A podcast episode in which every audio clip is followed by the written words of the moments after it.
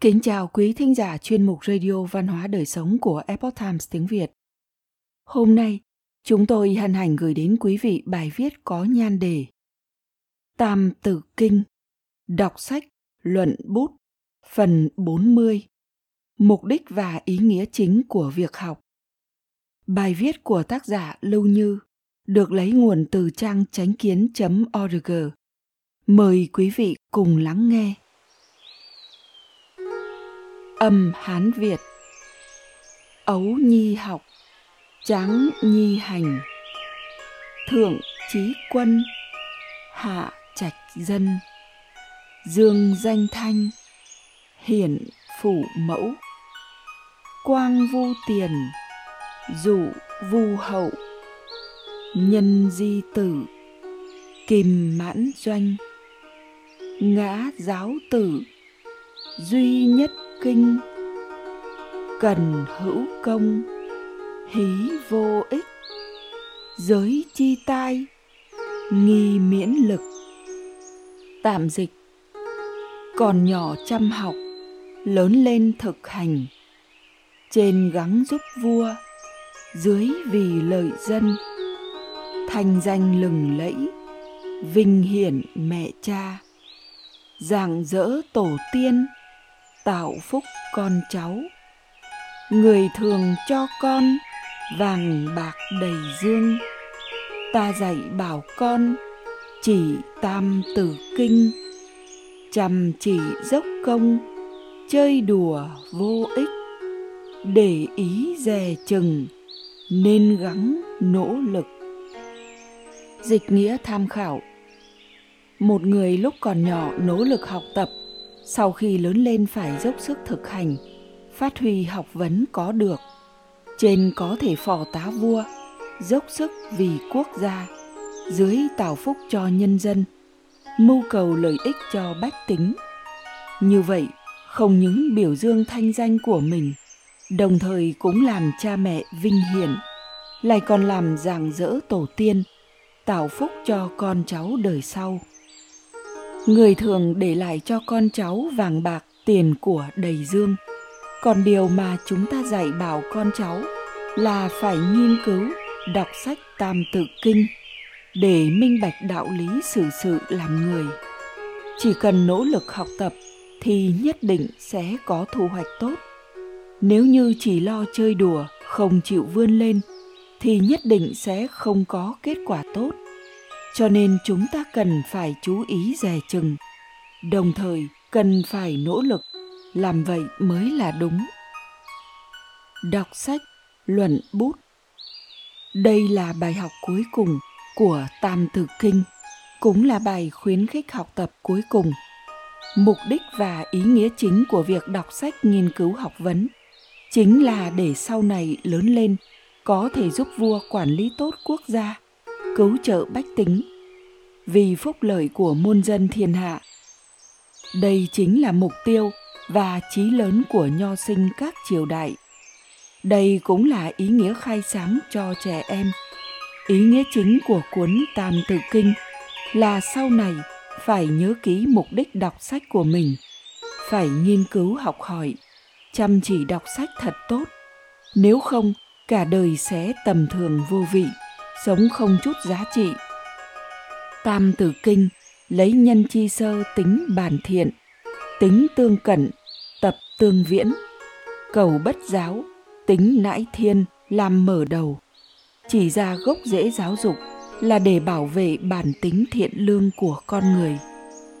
Nói cách khác, người đọc sách tiếp thụ giáo dục là để hiểu được làm người thiện lương như thế nào. Dù cho sau này lớn lên có nghiên cứu học vấn để chỉ vì quốc gia, cũng là dựa vào điểm này.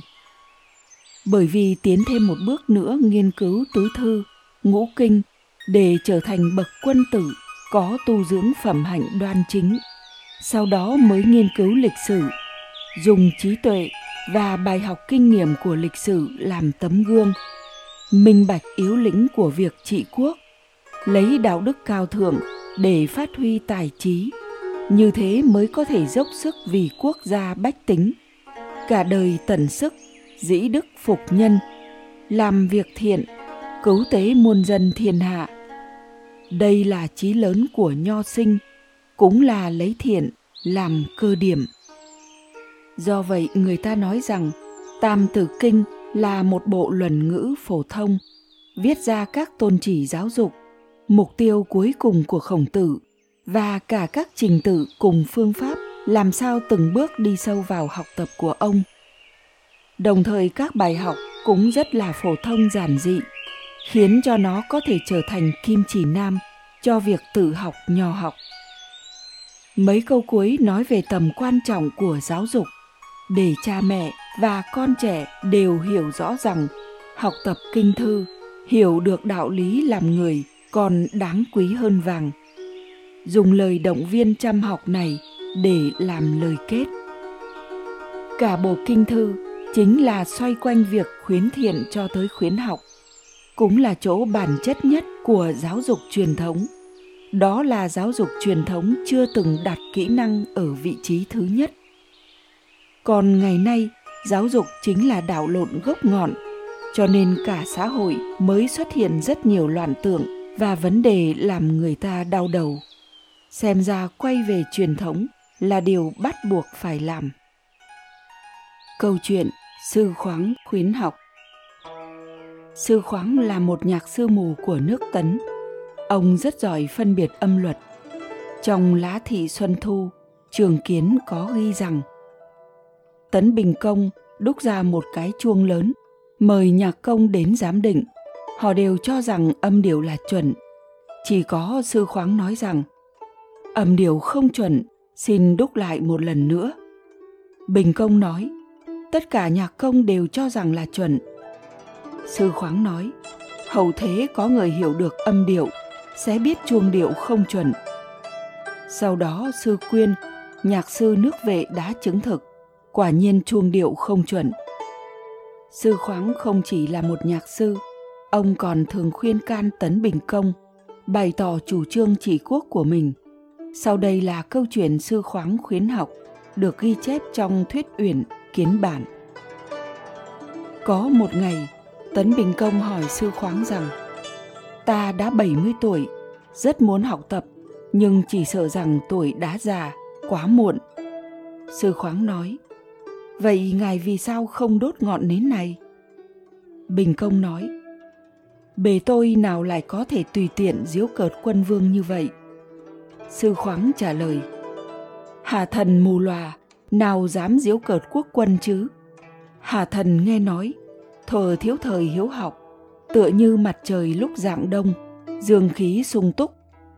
Khi tráng niên hiếu học, tựa như nắng chiếu giữa trưa, chói chang nóng bỏng. Khi tuổi già hiếu học, tựa như ánh sáng ngọn nến. Ánh sáng ngọn nến mặc dù không bì kịp ánh sáng mặt trời, nhưng mà đi trong bóng tối thì cái nào tốt hơn ạ? À? Tấn Bình Công nghe xong khen ngợi Sư Khoáng, nói hay lắm. Câu chuyện Gậy Sắt Mài Thành Kim May. Lý Bạch là nhà thơ nổi tiếng đời Đường. Lúc nhỏ ông rất ham chơi, cảm thấy mỗi ngày đọc sách trong lớp là việc rất buồn tẻ, cho nên thường bỏ sách xuống trốn ra ngoài chơi. Có một ngày, ông lại trốn học, một mình đi chơi bên ngoài, sau đó đi tới bờ sông. Đột nhiên, ông nhìn thấy phía trước có một bà lão ngồi xổm bên cạnh một khối đá lớn, cầm một cây chày sắt mài đi mài lại trên tảng đá. Lý Bạch rất tò mò, liền đi tới hỏi bà lão đang làm gì. Bà lão cười nói, ta đang mài một cây kim theo hoa đấy. Lý Bạch kinh ngạc hỏi, một cây chày sắt to như thế, làm sao có thể mài thành một cây kim thêu hoa rất nhỏ được ạ? À? Lúc này bà lão ngẩng đầu lên, nhìn Lý Bạch nói, đúng vậy, cái chày này vừa thô vừa to, muốn mài nó thành kim là rất khó khăn. Thế nhưng ta mỗi ngày mài đi mài lại không ngừng. Đến một ngày nào đó, ta sẽ mài nó thành cây kim thôi. Cháu nhỏ chỉ cần hạ công phu sâu dày, gậy sắt cũng có thể mài thành cây kim đấy. Lý Bạch nghe bà lão nói tới đây, bỗng nhiên minh bạch. Ông nghĩ, đọc sách và mài kim chẳng phải cũng giống nhau sao? tại sao ta không nỗ lực học tập thật tốt? Từ đó về sau, ông không còn trốn học nữa, lại lập chí phải đọc sách thật tốt, sau đó trở thành một nhà thơ nổi tiếng.